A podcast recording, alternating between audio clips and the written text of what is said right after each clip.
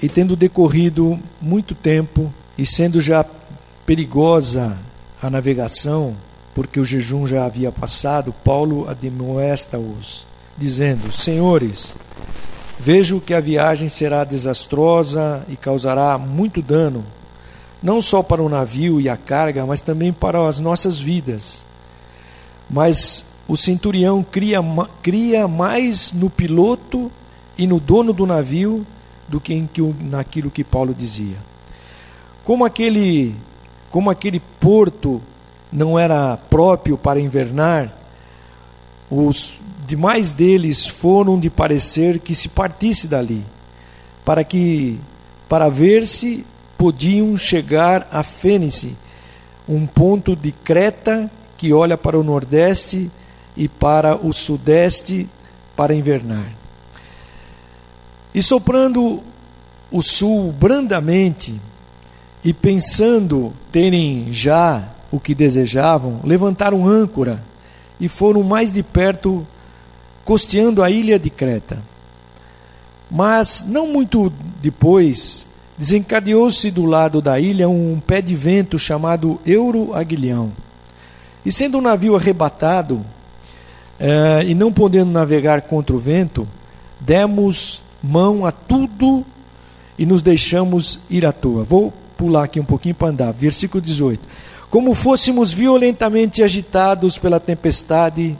No dia seguinte começaram a aliviar o navio, e ao terceiro dia, com as próprias mãos lançaram ao mar a armação do navio. E não aparecendo havia já muitos dias nem sol nem estrelas, e caindo sobre nós uma não pequena tempestade, fugiu-nos toda a esperança de nos salvarmos. E havendo ele estado muito tempo sem comer, Paulo, pondo-se em pé no meio deles, disse: Senhores, deveis, na verdade, ter me ouvido, e não ter partido de Creta, para evitar esta avaria e perda. Mas agora vos ademoesto a que tenhais bom ânimo, porque não se perderá a vida de nenhum de vós, mas somente o navio. E esta mesma noite o anjo de Deus, de quem eu sou e a quem sirvo, esteve comigo dizendo: Paulo, não temas, importa que sejas apresentado a César, e, de, e Deus te deu todos os que navegam contigo. Portanto, senhores, tende bom ânimo, pois creio em Deus que há de acontecer assim como lhe foi dito, como me foi dito. Contudo, necessário irmos dar numa ilha. Versículo de número 29. E ora, temendo ir dar em rochedo, lançaram da popa quatro âncoras e esperavam ansiosos que amanhecesse. Versículo 39, estou andando aqui para frente. Sendo já dia, não conheceram a terra, mas enxergaram uma enseada com uma praia e consultaram se poderiam encalhar nela o navio. Versículo 1 do capítulo 28. Enquanto os salvos na praia souberam então que a ilha se chamava Malta, e os nativos usaram conosco de não pouca humanidade, acenderam uma fogueira e nos recolheram a todos por causa da chuva que caía e por causa do frio. E havendo Paulo ajuntado uns, uns feixes de graveto e pondo-os no fogo, uma víbora, fugindo do calor, apegou-lhe-se a mão e quando os nativos viram a serpente pendurada na mão de, dele, diziam uns aos outros: Certamente este homem é homicida, pois, embora salvo do mar, a justiça não o deixa viver. Mas, sacudindo ele a cobra no fogo, não sofreu mal nenhum. E eles esperavam que Paulo viesse a inchar ou cair morto de repente. Mas, tendo esperado muito tempo e vendo que nenhum incômodo lhe sobrevinha, mudando de parecer, diziam que ele era um Deus. E próximo daquele lugar havia umas terras que pertenciam a Públio, o principal da ilha, o qual nos recebeu e hospedou bondosamente por três dias. E o pai dele estava de cama, doente, com febre e desinteria. E Paulo foi vê-lo e, tendo orado, impôs-lhe as mãos e o curou. E feito isso, vieram também ter com ele os demais enfermos da ilha e foram curados. E estes, Versículo 10, último que eu vou ler aqui. Estes nos distinguiram com muitas honras, e quando embarcamos, proveram-nos das coisas necessárias. Amém, queridos? Senhor, nós te louvamos, te engrandecemos, pedimos, Senhor, que agora tua palavra, Senhor, ela fale conosco, ministre no nosso coração, conforme aquilo que é o teu propósito já revelado, Senhor, na tua palavra, e que ela venha, Senhor, cair nos nossos corações e ele seja uma boa terra, Senhor, onde essa semente frutifique e ela possa produzir os frutos de Deus em nós, ó Deus. Nesta noite, Jesus, aleluia, abençoa os nossos corações, abençoa as nossas vidas, estende isso na vida da tua igreja, em todos os irmãos que não estão aqui, Senhor, aqueles que porventura estão chegando, guarda-os, ó Senhor, nesta noite, e que esse tempo tempo, Senhor, seja um tempo, Senhor, de refrigério e que a tua palavra, Senhor, ela possa nos conduzir mais próximo de ti, Senhor. É o que nós clamamos aqui nesta noite, no nome de Jesus. Amém, querido. Glória a Deus. Podemos sentar-se em nome de Jesus. Glória a Deus. Aleluia. Vamos ficar com a nossa Bíblia aberta aí para a gente acompanhar esse trecho aqui. É, é interessante aqui pensar um pouco nesse trecho né, de é, que Paulo, Paulo fala dessa, dessa caminhada, né, dessa, dessa viagem que ele estava fazendo, né, verdade, preso, ele estava preso. Paulo ia ser preso em Roma, ele estava sendo levado preso. E ele vai junto com 276 entre os marinheiros, o chefe todos os outros que iam eram 276 pessoas nesse navio. Né? Então, é, e nesse navio, nessa viagem, algumas coisas aconteceram, que eu quero até partilhar aqui com você, para a gente entender um pouco do que Deus também quer falar conosco. Né? É, às vezes nós escolhemos é, o destino da, da nossa viagem. É, mas nós não sabemos a maneira como chegar nessa viagem. Algumas coisas acontecem, alguns percalços acontecem, e a gente às vezes programa toda a nossa vida, programa tudo certinho, e de repente alguns percalços vêm e nos roubam. Eles, aqui nós lemos que eles tinham programado. Eles iam pegar o navio, e o navio era bom, o piloto era bom, lá os marinheiros eram bons, tudo era certinho. E eles estavam prontos para ir para Roma, eles iam para Roma, estava é, tudo programado. Mas no meio do caminho, algumas coisas aconteceram que nós vamos ver aqui. Por que isso? Porque a gente tem que pensar aqui hoje que o coração do homem, ele faz planos. O coração do homem faz muitos planos. A gente cria muitos planos. Mas a Bíblia diz que só a resposta certa vem do Senhor. Só Ele é que faz todas as coisas na nossa vida. Então o sonho de Paulo qual era? Era ir para Roma, ele estava indo para Roma. E Deus ia usar Paulo em Roma, né, de uma forma lá. Mas ele, ele ia preso para Roma, ele ia preso. Mas você vê que no meio do caminho tem um naufrágio. Tem aconteceu um naufrágio lá no meio do caminho. Depois eles perderam tudo, o navio, a carga, perderam tudo. Muitas vezes é, nós planejamos muitas coisas na nossa vida, né? Quem já não planejou aqui coisas? Ah, quantas coisas! E às vezes elas acontecem completamente, totalmente diferente daquilo que nós planejamos, né? Então a nossa vida é como essa viagem mesmo aqui que Paulo está fazendo. Né? Eu fui, fui meditar um pouquinho aqui e a viagem foi impetuosa, passou pelos perigos, passou por aquela tempestade incrível né, que eles viveram ali que veio na frente daquele navio.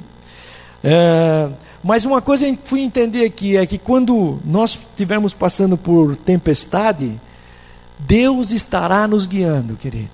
Amém, querido? Você crê nisso? Deus estará nos guiando. Por cada tempestade que nós passarmos, nós não podemos esquecer que Deus sempre estará nos guiando. O navio pode ficar estar até fora do controle. O navio pode perder o controle. Teve um momento aqui que o, o capitão perdeu o controle daquele navio, os marinheiros. Mas, querido, pense aí na tua vida. Deus nunca perde o controle da nossa vida. Quem crê nisso nessa noite? Você crê nisso? Deus não perde o controle. Então, Deus ainda está nos guiando nesses dias. Né? Eu estava até falando com a Marli aqui antes do culto, né, que eu vi um. E me mandaram um, um videozinho pequenininho é, de mais de 2 milhões de africanos orando a Deus. Mais de 2 milhões abrindo o coração em oração a Deus. Numa, num mover de Deus, pedindo para que Deus sarasse aquela terra, para que Deus suprisse eles. Então, queridos, é que a gente tem que entender é que Deus está no controle de todas as coisas. Deus está no controle da nossa vida. A gente pensa que tem todo o controle. Eles pensavam que tinham todo o controle daquele navio, a rota estava traçada, estava tudo certo, e de repente eles caíram numa tempestade inesperada. Inesperada. Bom, mas vamos pensar um pouco aí. É, o versículo 9. Olha o que diz aí o versículo 9. O que, que diz aí o versículo 9? Quem pode ler? Se está com a Bíblia aberta, nós podemos ler. O que, que diz aí? Leu 10 também, leu 10. Amém. Olha, bom. Então vamos, vamos pensar aqui. Primeira coisa que Deus está nos ensinando aqui hoje é que a gente precisa estar atento aos sinais de Deus. Esse é o primeiro passo, para gente, a gente entender aqui. Bom, o que, que Paulo estava falando para aqueles, aquele, para aquele marinheiros e para o capitão e para todos no navio? Olha, a viagem vai ser complicada. Sinal de advertência. Deus nos dá sinais de advertência, querido, para a nossa vida. Então eu preciso estar atento aos sinais do que Deus está falando especificamente na minha vida. Né? Olha, então quando eles embarcaram para Roma, aqui você vai perceber, é, parecia que a viagem seria segura porque o vento estava abrando, tudo, tudo tranquilo. Eles iam costeando lá, havia, havia um bom barco, um bom capitão, estava tudo certo. Havia um, um, bom staff lá de marinheiro experiente, a população, né? Estava é, tudo tranquilo, tudo parecia que estava em segurança. Agora você fica pensando aí, olha aí, é, Paulo, Paulo diz assim: Olha, eu vejo, eu vejo que a viagem vai ser desastrosa. Então, querido, Deus, Ele fala conosco. Deus te avisa. Se você é um servo de Deus, se você tem tua vida no altar do Senhor, se você tem um, uma intimidade com o Senhor, por isso que eu quero te desafiar você orar diariamente, querido. Tire um tempo para Deus, para orar, porque Deus vai trazer revelações da sua palavra na tua vida.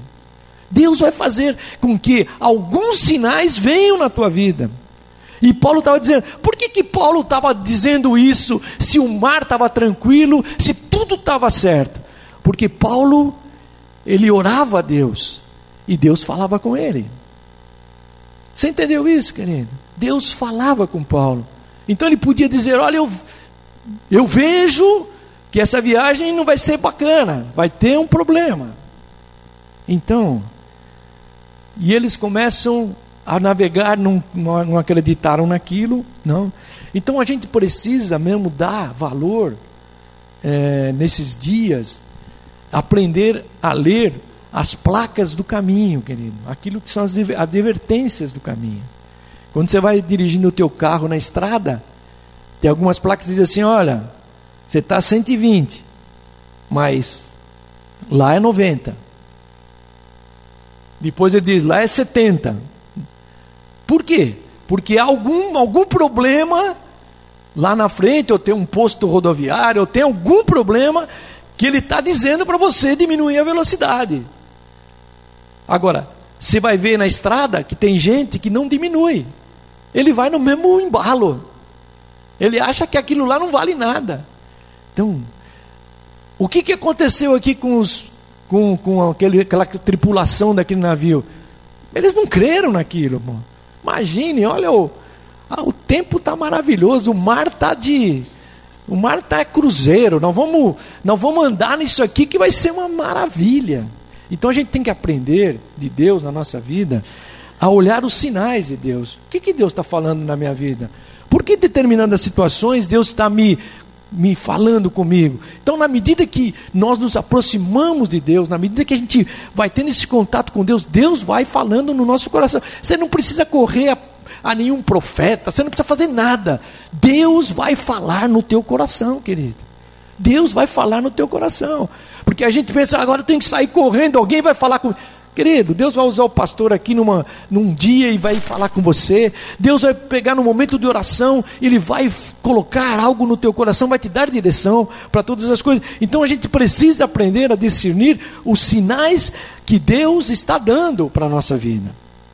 Seja em relação à nossa família, seja em relação à nossa vida pessoal, seja em relação à nossa vida profissional, que todas as áreas, seja na, na, na nossa vida como espiritual da igreja, o que, que Deus está dando de sinais na nossa vida? Bom, mas vamos, vamos primeiro então a advertência. Segundo, versículo 11. Quem pode ler? Versículo 11. Nós vamos rapidinho aí para terminar 5 para as 10.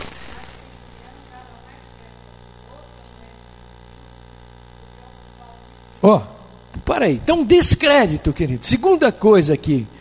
havia um descrédito. A nossa, nossa vida, eu comecei a entender aqui, é que a nossa vida a gente precisa sempre buscar conselhos e orientações, querido. Ah, mas já sei tudo. Não. Busque conselho e orientações daqueles que andam com Deus, de pessoas que andam com Deus. Não vá buscar conselho e orientação em qualquer, qualquer, qualquer pessoa.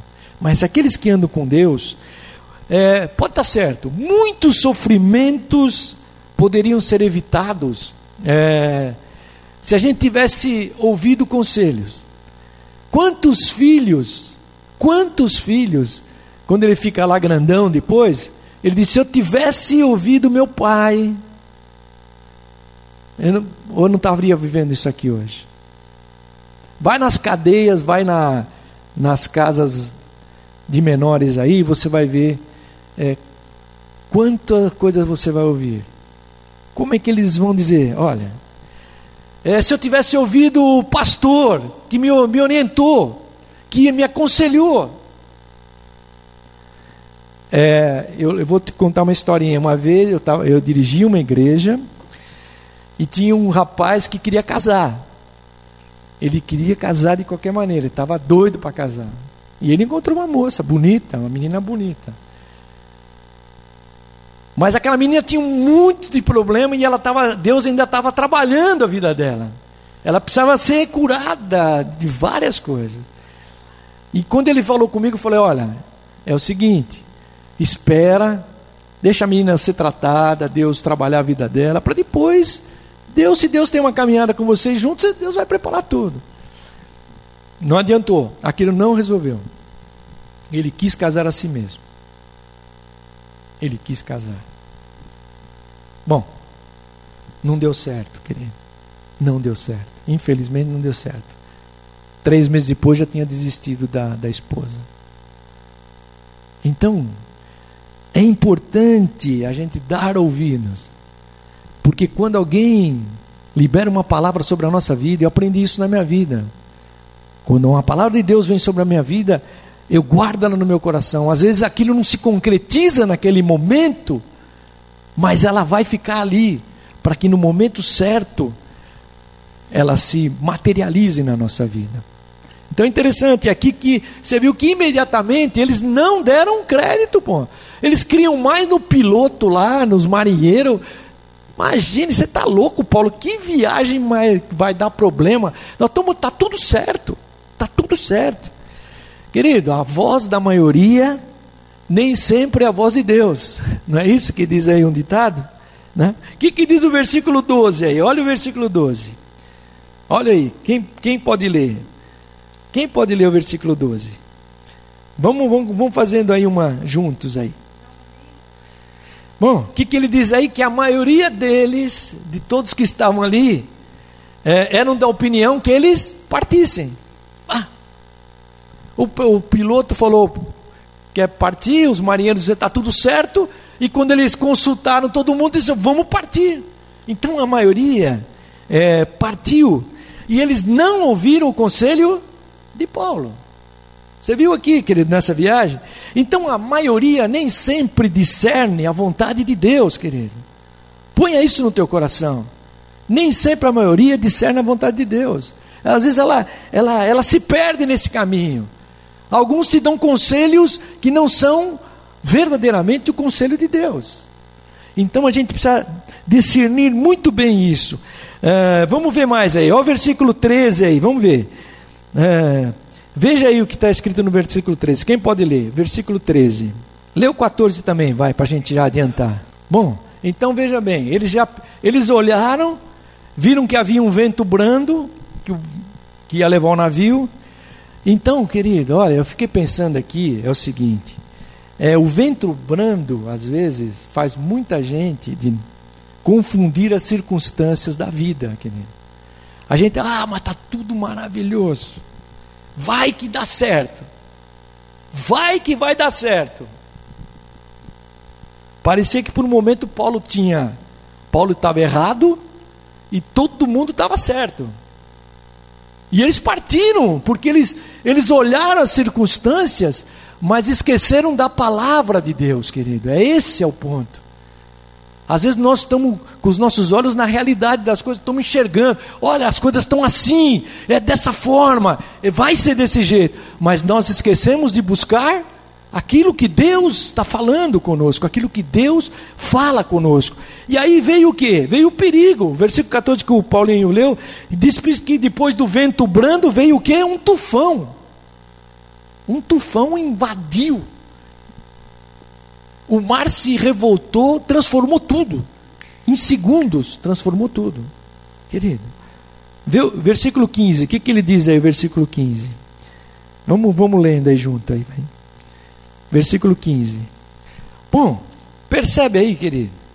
O que estava acontecendo? O navio já não estava mais no controle deles. Estava sendo arrebatado para tudo quanto era lugar, jogado. Né? A deriva, vamos dizer assim, a deriva. As coisas haviam fugido do controle.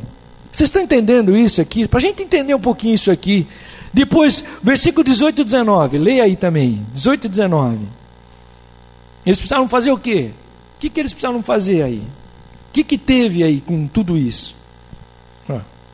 Então, vocês estão vendo aí? O que, que aconteceu aí? prejuízo.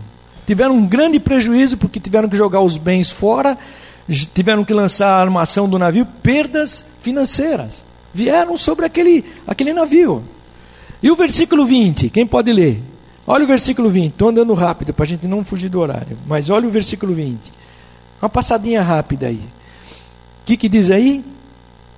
Bom, o que, que aconteceu aí? Olha, de aparente segurança eles vão para um perigo iminente, que já estava lá o tufão, passaram pela. O, todo o descontrole, eles não tinham mais controle do navio, e eles tiveram um prejuízo, e agora vem, abala o que? A vida deles? A esperança. Mexe no sentimento. O sentimento deles agora estava. Ah, acabou. Não vamos morrer mesmo, pô. Não, nós vamos morrer. Não tem nenhum uma possibilidade de salvamento. Bom, então, vamos ver o que Paulo fez aqui. Olha o que Paulo fez. Ainda, vamos agora continuar aí. Versículo 21. Olha o que diz aí. Pega aí. 21. Quem pode ler? 21. Leia, vai, vai lendo 21 aí, vamos, vamos passo a passo aí. Bom, cê, então havendo eles estado aí, então olha, veja que Paulo, Olha as atitudes de Paulo. Ele passa a ser agora aquele que se posiciona no meio da perda. Ele se posiciona. Qual o posicionamento dele? De encorajamento. Ele vai encorajar. Então, na tempestade, Paulo começa a levar aqueles camaradas que disseram assim: olha, não há nenhuma esperança mais para a nossa vida, nós vamos morrer todos aqui no mar. E Paulo então se levanta no meio da tempestade e começa a encorajar eles para a vida, para a vida. Olha, então quando toda a esperança se dissipou, o que, que aconteceu lá? Paulo se posicionou como alguém que cria, como alguém que tinha uma visão de Deus. E ele está dizendo: olha, tem vida, não tem morte, tem vida na, em vocês. Então, é, e ele não ficou lá dizendo, acusando, ah, vocês deviam só fazer isso, agora se dane aí com esse negócio. Não, não foi isso. Ele, ele vai e ele começa a encorajar aqueles, aqueles homens. Então Paulo procurou é, uma alternativa na crise. É isso que a gente tem que ver. Vamos, vamos continuar. Versículo 22. O que, que diz aí o versículo 22? Vamos lendo aí. Vê até o 26 então. Bom, então olha. Primeira coisa que a gente entende aqui é que Paulo ele se posiciona em, encorajando as pessoas. Segundo, é, na tempestade, ele está dizendo assim: abandone o medo. Paulo está dizendo: eu creio em Deus. Deus falou comigo, o anjo me visitou. No meio daquela tempestade, quando todos estavam desesperados, Paulo estava o quê? Confiado. Ele sabia que Deus ia. Olha, como Deus me disse, vai acontecer. Então Deus nos desafia, querido. Deus desafia a tua vida. Paulo não está tomado de medo, ele não está ali, olha, vou morrer junto, mas ele está tomado de fé. Ele está tomado de fé, ele cria, porque se Deus havia falado, então Deus quer mudar essa, esse foco da nossa vida. É que a gente às vezes fica desesperado quando as circunstâncias, e a gente olha a circunstância da nossa vida e nós achamos que não tem mais saída mesmo, mesmo estando na igreja. Mesmo estando na igreja. Então, o medo, querido, é, o, é inimigo da fé. O medo é inimigo da fé. O medo aumenta a sensação da incapacidade, do perigo. Então, Paulo vai numa dimensão, diz: Olha, Deus, o anjo do Senhor me visitou. E ele disse que não vai acontecer nada, não vai se perder o um navio. Vai perder, não vai perder nenhuma pessoa, o navio se perde a carga, mas nenhuma pessoa vai se perder. Então, querido, sabe o que Deus está tá nos desafiando aqui? É que se você confia em Deus, não tenha medo. Levanta a tua voz diante do Senhor, porque aquilo que Deus falou sobre a tua vida vai acontecer sem nenhuma mudança. Ninguém pode mudar aquilo que Deus já determinou. Então, querido, então, é, quando nós estamos em luta, quando nós estamos em luta, nós, nós precisamos entender que Deus é o Deus Emanuel. Sabe o que quer dizer Deus Emanuel? Deus conosco, querido. Deus que não vai embora. Deus que está conosco. Então Paulo tinha tanta convicção que ele, o navio estava sendo arremessado contra as ondas. Eles estavam jogando tudo. Eles não tinham nenhuma saída aparente no meio do mar. Mas Paulo estava dizendo: olha, nenhuma vida vai se perder. Você está entendendo isso, querido? Será que Deus, será que Deus nos salvou para que a gente viva com a nossa vida despedaçada sempre? Hã? Não, querido. Deus nos chamou para nós sermos mais do que vencedores. Aleluia. Às vezes uma tempestade na vida faz bem para a nossa vida porque nos chacoalha mas mas ela nos aproxima de Deus. Então Paulo não tinha medo. Então, na tempestade de, da tua vida, abandone o medo, querido. Creia em Deus, mesmo que todas as circunstâncias estão contrárias à tua vida. Mas creia em Deus. Na tempestade, o anjo visita. Você viu aqui que nós lemos, né? O anjo visitou Paulo. Quando nós estamos em luta, querido, nós precisamos entender que Deus está conosco. Deus nunca nos deixa. Deus sempre está conosco na jornada da nossa fé, no meio da tempestade, querido. Olha, glória a Deus. É, a gente tem que ter essa convicção no nosso coração.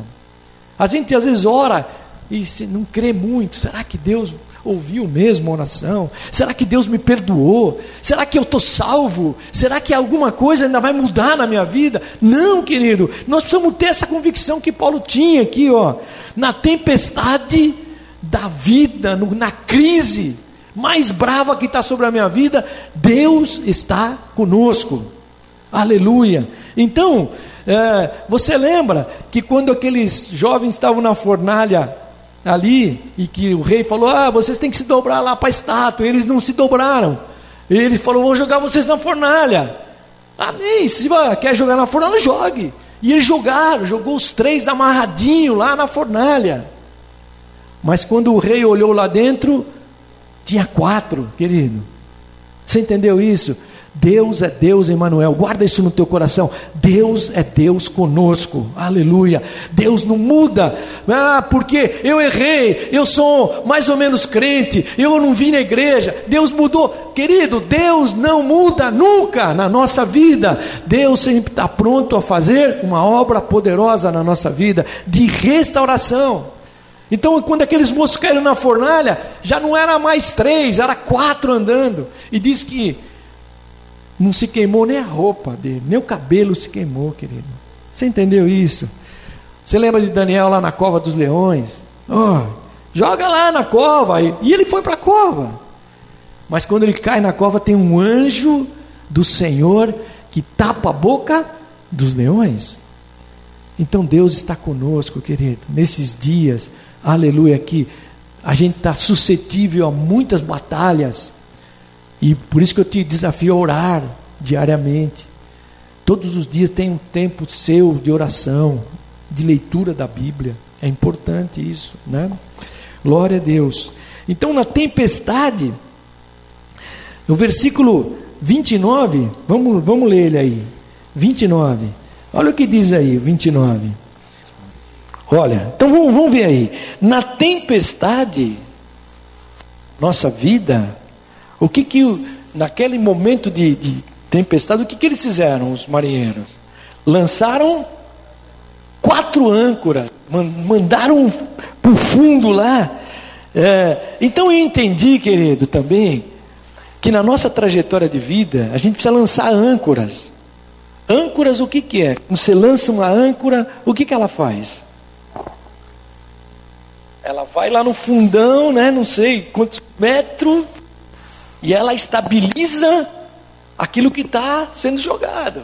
Ela estabiliza. Então, que âncoras eu preciso lançar no tempo da minha crise? Quais são as âncoras? Ah, vamos lá, a primeira de fé, a âncora da fé. Eu preciso lançar essa âncora. Na tempestade, creia que Deus está no controle. Você crê, querido? Ele, primeiro, ele nunca ainda não terminou os propósitos dele na minha vida, nem na tua. Deus está trabalhando isso na tua vida, então eu preciso ter fé. Eu preciso lançar essa firmeza de fé no meu, na minha caminhada, na minha vida. Porque sem fé é impossível agradar a Deus. Sem fé você não vai para frente. Você fica à mercê daquilo que você está ouvindo. Você fica à mercê das crises que estão acontecendo, seja na tua família, seja no teu casamento, seja em qualquer área, seja na tua vida profissional ou na vida espiritual também. Então a primeira âncora que eu entendi aqui é a âncora da fé. Você precisa declarar a fé em Deus incondicional. Não precisamos dizer, Senhor, eu creio, mesmo que eu estou indo para o fundo. Você crê nisso, querido? Você não vai para o fundo, sabe por quê? Porque a, quando a âncora da fé bater lá, ela vai estabelecer, estabelecer e vai estabilizar a nossa vida. Glória a Deus. Então, querido, a âncora da fé. Depois, qual é outra outra âncora que a gente pode lançar? Qual é outra âncora que a gente pode lançar? Obediência. Que mais? Que outra âncora? Âncora da oração, vigilância, olha, âncora da adoração, adorar a Deus. Uma coisa é lançar a âncora da adoração quando tudo está certo, né? Ô Senhor, te agradeço, te louvo, tal. Mas adorar quando tudo parece errado. Mas quando você lança essa âncora de adoração, você está dizendo: Senhor, eu confio. Aleluia. Quando a gente adora a Deus, no meio da maior crise que não tem saída, Você está dizendo, eu adoro a Deus. Então, é, querido, então, ó, âncora da fé, âncora da oração, vigilância, a âncora da oração. Esse é um grande desafio que a gente precisa ter. E eles começaram a orar, eu, foi lido aqui, ó, eles começaram a orar para o dia amanhecer. Ah, lançaram as âncoras, mas disseram, começaram a orar, que o dia rompa. Querido, a oração, ela começa a fazer a nossa vida amanhecer. Às vezes você está numa noite difícil. Por isso, por isso que o salmista, Davi, ele disse o quê? O choro pode durar o quê? Uma noite. Mas pela manhã, a alegria vem. Então, que significa o quê? A noite pode ser difícil, mas pela manhã nós temos uma garantia do Senhor: a alegria vai voltar. E ela vem pela oração. Então nós precisamos voltar como igreja a orar novamente, a viver um tempo de oração. Nós não podemos mais sobrecarregar um grupo de pessoas que oram. Ah, que os irmãos estão orando da intercessão. Não, querido.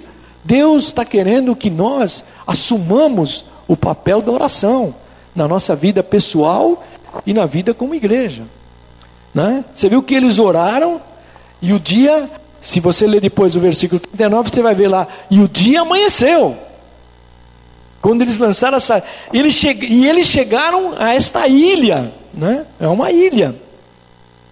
Eles perderam tudo, mas eles estavam todos vivos. Os 276 tripulantes daquele navio estavam vivos.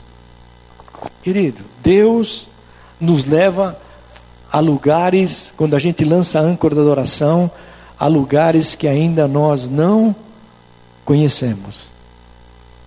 Aleluia. Desafio você, querido. Jesus disse assim: ó, ore pelo menos uma hora por dia. Uma hora por dia. Tenta fazer isso. Tenta fazer isso, você vai ver que coisas do Senhor vão começar a acontecer na tua vida. Lança. Ah, mantém o culto. Ah, querido, tá, você vai trabalhar, você vai fazer todas as coisas. Tire esse tempo, ou levante mais cedo, faça alguma coisa, mas tenha esse tempo de entrar na presença de Deus diariamente. E eles chegaram a essa ilha, né, salvos, são salvos. E depois, o versículo 26 diz o que aí? O versículo 26 que, que diz o versículo 26 do capítulo que nós estamos lendo aí, 27? Vê o que, que diz aí. Ó, oh, então diga aí para o teu irmão, é necessário. é necessário que tal coisa acontecesse. Para quê? Para chegar numa ilha. Que, que ia acontecer naquela ilha? Então, às vezes, passar pela tempestade, querido, às vezes é importante, né? Porque quando você passa para a tempestade, crendo, lançando essas âncoras de adoração a Deus, de fé, confiança em Deus, o que, que vai acontecer? Você vai chegar são e salvo para cumprir os propósitos de Deus. Todos eles, eles vão se cumprir na tua vida, na minha, cada um de nós aqui. Então, quando Paulo, eu vou, vou adiantar, vou no, vou no 28 agora para terminar. O que, que quando eles chegam na ilha, o que, que acontece lá? O versículo 1 e 2 do capítulo 28. O que, que diz aí? Quando eles chegam na ilha, eles chegam lá, todos aqueles 276 chegam naquela ilha que era de era uma ilha de homens bárbaros. É, não eram muito amistosos aquele pessoal. Aqueles malteses lá não eram muito amistosos. Então é, tinha alguns receios. Quando eles chegam na ilha, o que acontece? Leia aí o verso 1 e 2, quem pode aí, por favor.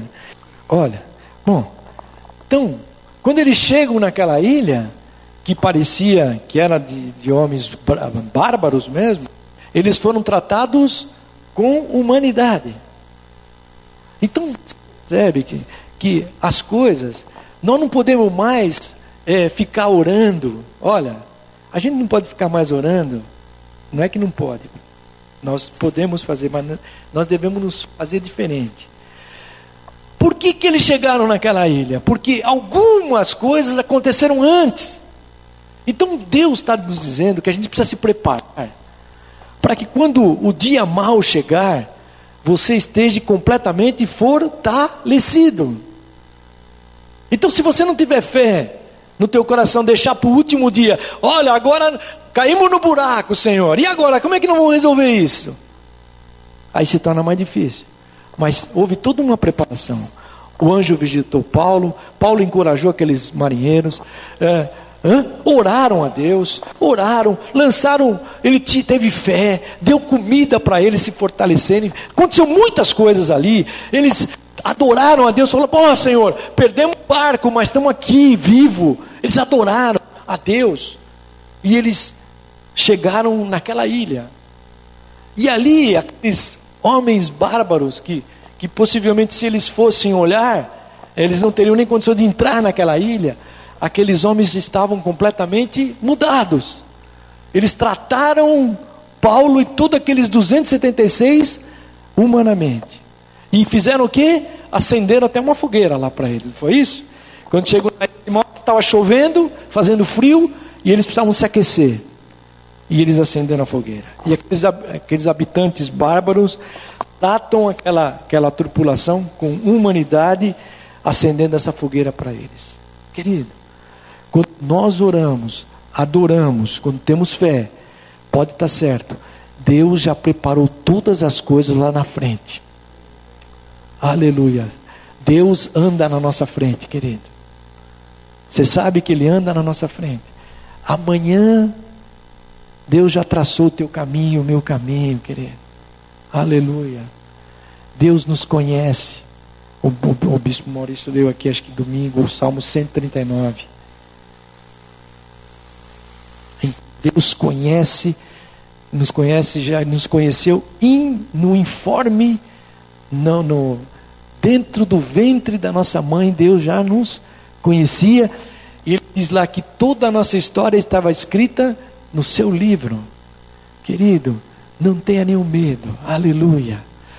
Deus tem coisas bacanas grandes e poderosas para a tua vida. Lá na frente, Deus já preparou todas as coisas. Eles nunca imaginavam, eles iam para Roma, mas eles nunca imaginavam que ia acontecer tudo aquilo e que eles iam bater numa ilha de bárbaros. E que lá, certamente, eles, talvez alguns daqueles disseram: Olha, agora nós vamos cair nessa ilha e vamos morrer, porque os caras vão em cima de nós e nós vamos matar mas Deus já tinha preparado todas as coisas. Quero te dizer aqui nesta noite é que Deus já preparou tudo para a nossa vida, aleluia. Nenhum de nós se perderá, querido, aleluia. Você tem que entender isso: que nada vai se perder na tua vida, porque Deus, aleluia, já traçou a rota, porque um dia nós entregamos a nossa vida para o Senhor. E se nós entregamos verdadeiramente para o Senhor na nossa vida, Ele vai cuidar de nós. Você entendeu isso, querido? Oh, aleluia. Olha. Então a primeira coisa que eles fazem, ele, os barcos acendem a fogueira lá para eles. Eles precisavam se aquecer. Eles precisavam se aquecer. Querido, eu vou te dizer aqui: procure gente que ore mais que você. Você vai se aquecer. Você começar a andar com gente que não ora, que não está nem aí, você vai esfriar barbaramente rapidamente, querido. Então, ande com gente que ora mais que você, que tá mais, que vai aquecer a tua vida. Diz: Olha, você está orando, eu não sei nem orar, mas vou escutar o que você está orando e vou orar, vou orar junto. Daqui a um pouco você está aquecido. Você está aquecido, querido. Ande com gente que vai para frente, querido. Gente que vai para trás não dá. Ande com gente que vai para frente, que confia em Deus, que tem palavras poderosas de Deus para a nossa vida, que te levanta no meio da batalha. A luta não é o ponto final de todas as coisas. Não, querido. A, a luta é para aumentar a nossa fé. Cada vez que você passa por um momento mais difícil, Deus está trazendo mais perto dele para dizer: olha, confia mais, ore mais, esteja mais perto. Aleluia. E eles estão lá no, naquela fogueira. Só que uma coisa interessante que me chamou a atenção aqui nesse texto é que todo mundo estava ao redor daquela fogueira, é, pensando em si mesmo. Estavam se aquecendo lá. E Paulo está fazendo o quê? Paulo está catando gravetos lá, pegando madeirinha para jogar no fogueira lá, querido. Querido, olha, eu entendi aqui. Por que, que Deus nos traz para ficarmos juntos na igreja, querido? Hã? Por que, que Deus traz pessoas diferentes, socialmente, é, intelectualmente diferentes? Por que, que Deus nos traz e nos coloca juntos? Para quê? Para, no, para nós nos ajudarmos uns aos outros. Você entendeu isso, querido? Então, por isso, quando, nós, quando a gente vem para Deus, as nossas posições humanas, elas, elas se nivelam. Elas se nivelam. E Paulo dá esse exemplo aqui. Ele começa a pegar graveto para o fogo não apagar, querido. Falou, enquanto vocês estão se aquecendo aí, eu vou pegar uns gravetinhos aí e vou jogar no fogo. Então, Deus tem isso.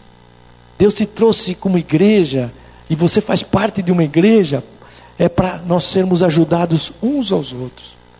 Quando nós, aí eu pego um gravetinho, jogo lá na, na fogueira, você pega outro, joga, de repente aquilo tá um fogaréu que está exatamente aquecendo a todos.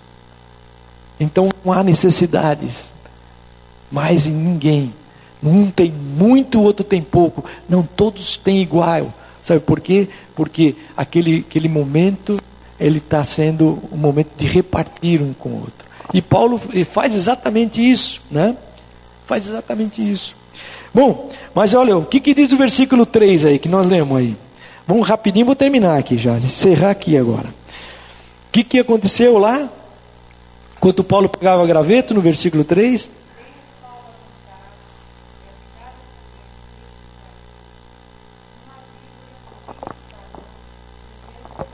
Ó, para aí, ó. Então veja, toda vez que você procurar se aquecer, quando você está com a tua vida tentando aquecer, vem uma víbora que vai tentar te roubar. Olha, então a víbora grudou na mão de Paulo, querido. Olha que coisa incrível, ele está pegando graveto para aquecer e a víbora pegou na mão dele. Então os malteses disseram o quê?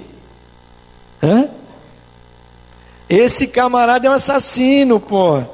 É, esse camarada escapa do mar e agora vai morrer aqui na ilha. Porque essa cobra aí, essa víbora é venenosa e mata rapidamente. Vai inchar e vai morrer rápido. Querido. E se você olhar mesmo para a vida de Paulo, Paulo é esse homem que um dia deixou Estevão morrer. Quando ele era Saulo. Você lembra da história dele? A capa de Estevão caiu aos pés de Paulo. A ficha dele estava meia suja, manchada. E era verdade, de Paulo. E o inimigo pega o passado de Paulo e expõe o passado de Paulo ali na ilha. Dizendo, esse homem vai morrer, meu.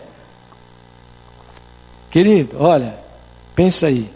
Ninguém podia mudar o passado de Paulo, é verdade. Mas tem um que podia e pôde. Quem era?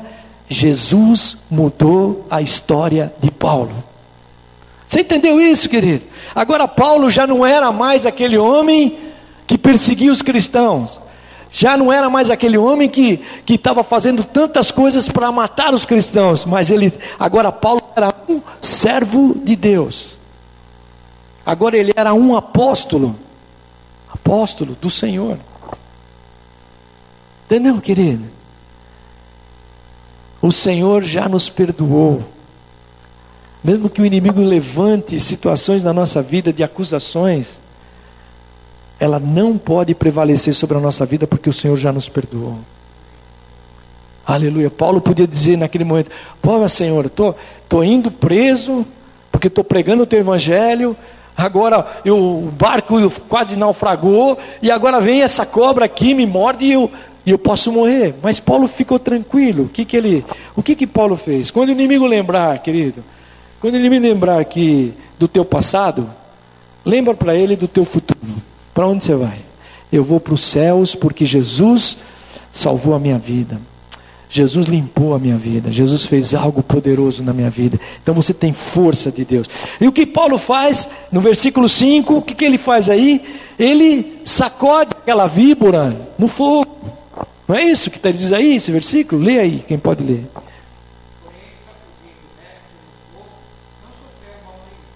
Ah, você viu aí? Ele pegou a víbora lá e jogou, jogou no fogo. Olha, sabe o que Deus quer, querido? Que a gente não se alimente de nenhum veneno que Satanás venha lançar sobre a nossa vida, querido. Deus quer o nosso caráter, Deus quer trabalhar a nossa vida pessoal, nada pode ficar retido sobre a nossa vida. Então, Paulo sacudiu aquele veneno, aquele veneno lá que os malteses disseram: esse cara vai morrer, é alguma coisa está errada na vida dele significava que Deus ia honrar Paulo e Deus honrou Paulo. Entendeu, querido? Nós somos, nós somos encorajados pelas promessas de Deus que estão sobre a nossa vida. Então, Deus coloca de uma forma poderosa, aleluia, e é exatamente essa forma que Deus fez na vida de Paulo para mostrar para todos eles o Deus que ele servia. Querido Deus, então Deus está pegando a nossa vida passado e nos traz para mostrar para aqueles que nos conheciam lá no passado quem nós éramos e quem nós somos hoje em Deus. Quem nós somos hoje em Deus.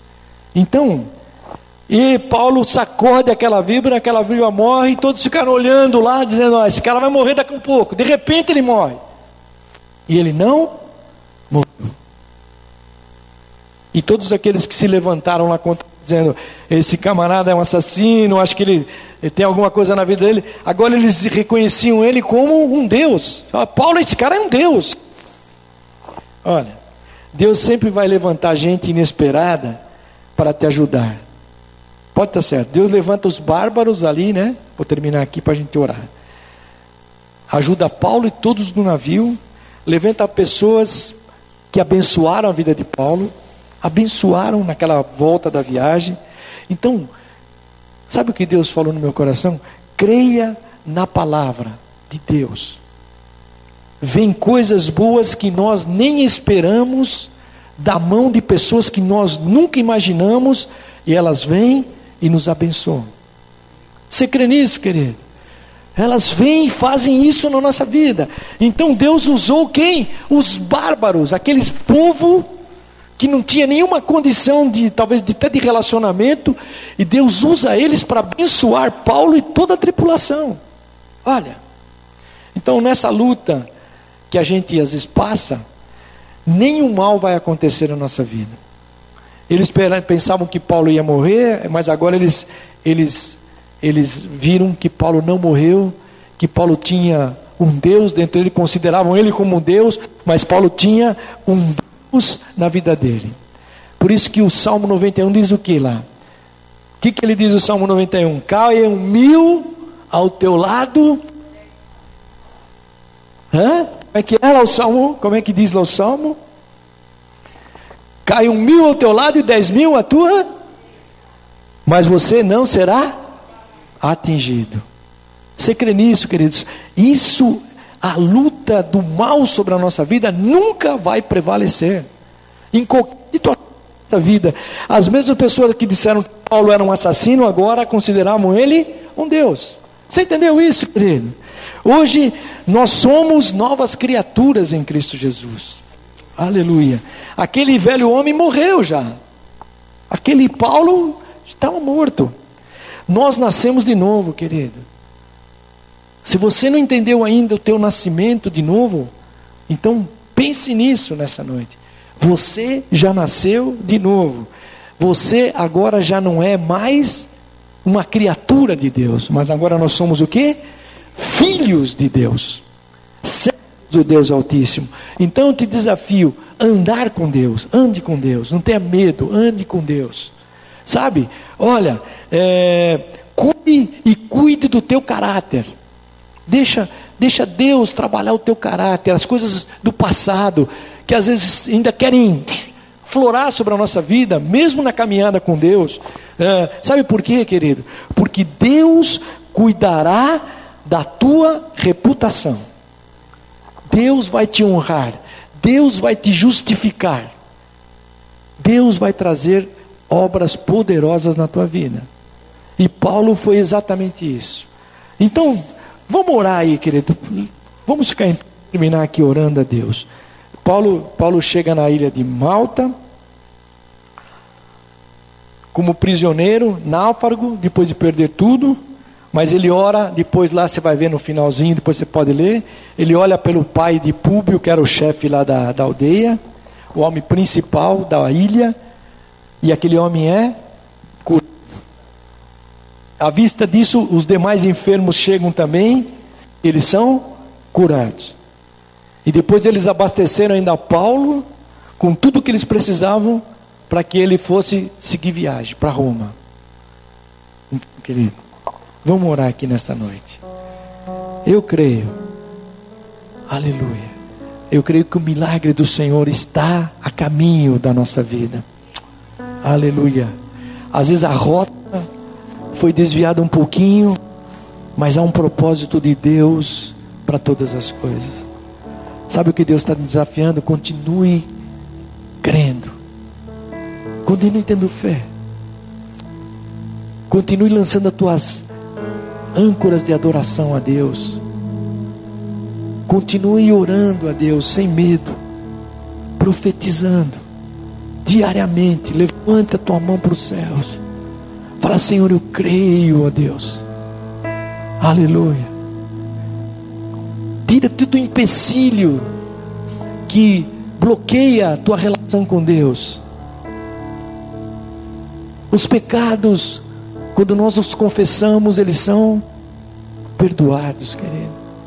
Nós não podemos mais carregar esse peso que às vezes fica tentando atormentar nossa vida diariamente. Deixa Deus, cuida do teu caráter. Aquilo que, que é errado, aquilo que vai te afastar de Deus, corra disso, saia fora, não fique. Saia correndo, não tenha medo, querido. Não tenha medo. Tem gente que fala assim: não, eu não, isso não vai me pegar. Essa, eu vou continuar no mesmo jeito, querido. Isso é uma mentira. É uma mentira, porque Satanás às vezes quer levar aquela pessoa a se afastar de Deus, a perder essa fé em Deus. Deus nunca nos deixou. Deus sempre está conosco. Então nesta noite, aleluia. Deus vai te levar a tua vida, a minha vida para um porto seguro. Para um porto seguro. Então, querido, nessa noite, em nome de Jesus, ore aí. Ore aí. Aleluia. Ore para a tua vida. Eu nessa, nessa semana orei pela minha vida. Falei, Senhor, aleluia. Quanto tempo não te sirvo a Deus? Aleluia. E às vezes vem as batalhas para te tirar do centro da vontade de Deus. E Deus quer nos levar para o seu propósito final, verdadeiro. Deus quer trazer isso no teu coração, te alegrar, te encher de alegria. Como é que vem bom ânimo na tua vida? Ela vem quando você estabelece essa intimidade com Deus, pela oração, pela fé, pela adoração. Ela faz isso na tua vida. Quando você rompe com aquilo que está te prendendo. Esta é uma noite de você liberar isso da tua vida. Se há algo que está te prendendo e está te roubando a tua comunhão com Deus, nesta noite, ore aí no, na, no teu lugar aí, baixinho, do jeito que você quiser, mas quebre isso, tire isso hoje, desligue isso da tua vida. Aleluia porque o Senhor vai te levar para aquilo que Ele quer, aleluia. Deus, aleluia. Senhor, limpa o nosso coração nesta noite. Perdoa, Senhor, os nossos pecados, pensamentos. Senhor, molda nosso caráter novamente em Ti, ó Deus. Aleluia. Levanta, Senhor, uma obra de fé mesmo no nosso coração nesses dias. que são difíceis, Senhor. Quando tantas essas coisas, quantas informações elas chegam sobre a nossa vida, Senhor. E elas vão tentando nos roubar daquilo que Deus é em nós, da nossa identidade com Ele. E as vamos voltar para trás, Senhor. Aleluia. Temos essa, essa condição de nos aproximar, Senhor. Mas nesta noite, no nome de Jesus, Senhor, nós declaramos neste lugar, aleluia, que a rota que tu traçastes na viagem da minha vida, ela vai chegar ao destino que Deus preparou, que é a vida eterna em Jesus Cristo, aleluia. Por isso, Senhor, nesta, nesta noite, coloca esta fé no nosso coração como igreja, Senhor. Levanta, Senhor, a igreja nesse tempo de oração, Senhor. Nesse tempo, Senhor, em que nós nos aproximamos mais de Ti. Cria em nós essa unidade, Senhor Jesus. Porque só assim nós venceremos, só assim, Senhor, nós conseguiremos caminhar, ó Deus, porque quando um se abate, o outro levanta, Senhor porque nós somos o teu corpo e tu és a cabeça de todas as coisas. Por isso, Senhor, nesta noite, entra nas nossas famílias, nas nossas casas, restaura aquilo que foi quebrado, Senhor. Seja no nosso casamento, seja na nossa relação pessoal com os filhos, Senhor, nesta noite, no nome de Jesus Cristo. Toma, Senhor, as casas, que sejam, Senhor, casas de oração novamente, que nós voltemos, ó Senhor, a colocar o nosso coração na dependência total de Ti nesses dias, ó Senhor em que muitas tempestades se aproximam e se levantam, ó Deus. Nós cremos, Senhor, aleluia, que nós seremos preservados no meio da tempestade, ó Senhor. Que o, o anjo do Senhor nos visitará, a tua palavra se revelará em nossos corações. Senhor, ela clara, trará coisas claras na nossa vida. Nós não ficaremos retidos, ó Senhor, mas nós continuaremos a caminhar contigo. Nesta noite, Jesus, no nome de Jesus Cristo, nós entregamos, Senhor, novamente entregamos a nossa vida a Ti, ó Deus, aleluia, glória a Deus. Faça a entrega agora da tua vida ao Senhor, verdadeiramente, por fé Fala, Senhor, eu entrego a minha vida a Ti, ó Deus. Aleluia. Eu confio em Ti, Senhor. E eu sei, Senhor, que Tu estás trabalhando na minha vida. Tu estás, Senhor, mudando a história da minha vida, Senhor. Aleluia. Teu milagre. Eu viverei as que tu tens, Senhor. E como aqueles homens, Senhor, daquela ilha abasteceram Paulo e aqueles homens nas suas necessidades, ó Senhor. Nesta noite, aleluia, profeticamente aqui, Senhor, o Senhor também está abastecendo cada um de nós nas nossas necessidades.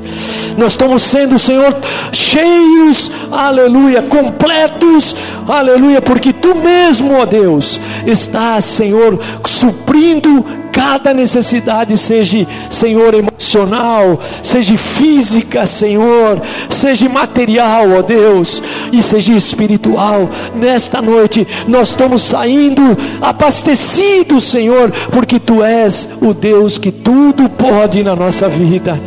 Por isso nós te louvamos, ó Senhor. Aleluia. Por isso que nós podemos orar aqui, Senhor, em segurança nesta noite. Por isso que nós podemos abrir as nossas vozes aqui e declarar ao Senhor no mundo espiritual que Tu és o nosso Deus. Que o Espírito Santo habita em nós, ó Deus que a tua presença, aleluia, ela nos aquece, Senhor, e a cada dia nós rompemos com todas as barreiras e dificuldades agora, ó Deus. Profetizamos a tua bênção sobre a vida da tua igreja, Senhor. Aleluia. Leva-nos, ó Senhor, a esses, esses moveres novos, Senhor, essas ondas novas do teu Espírito, Senhor.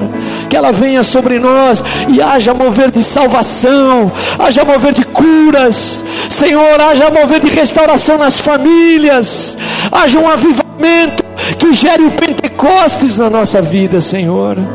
Vem, Espírito Santo, nesta noite, nos tira do lugar que nós estamos, da rota que nós já achamos que traçamos, ó Deus, e nos coloca na rota traçada pelo Senhor, na rota da tua vontade, porque neste caminho, Senhor, é que nós viveremos as tuas promessas. Por isso, Senhor, nesta noite, ouve a nossa oração neste lugar e abençoa, Senhor, aleluia. Oramos por cada irmão desta igreja, Senhor. Sentimos nessa, neste momento de orar por cada irmão desta igreja, mesmo aqueles que não estão aqui, Senhor, nessa noite. Aleluia. Visita cada um deles, ó Senhor. Tu conheces cada necessidade e aviva sobre eles a tua palavra.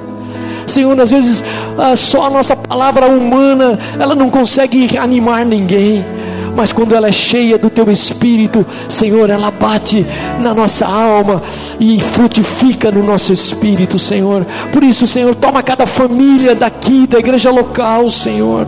Levanta-os, ajuda-os, cada um nas suas dificuldades, Senhor, pessoais, ó Senhor e levanta-os para uma grande obra, ó Deus.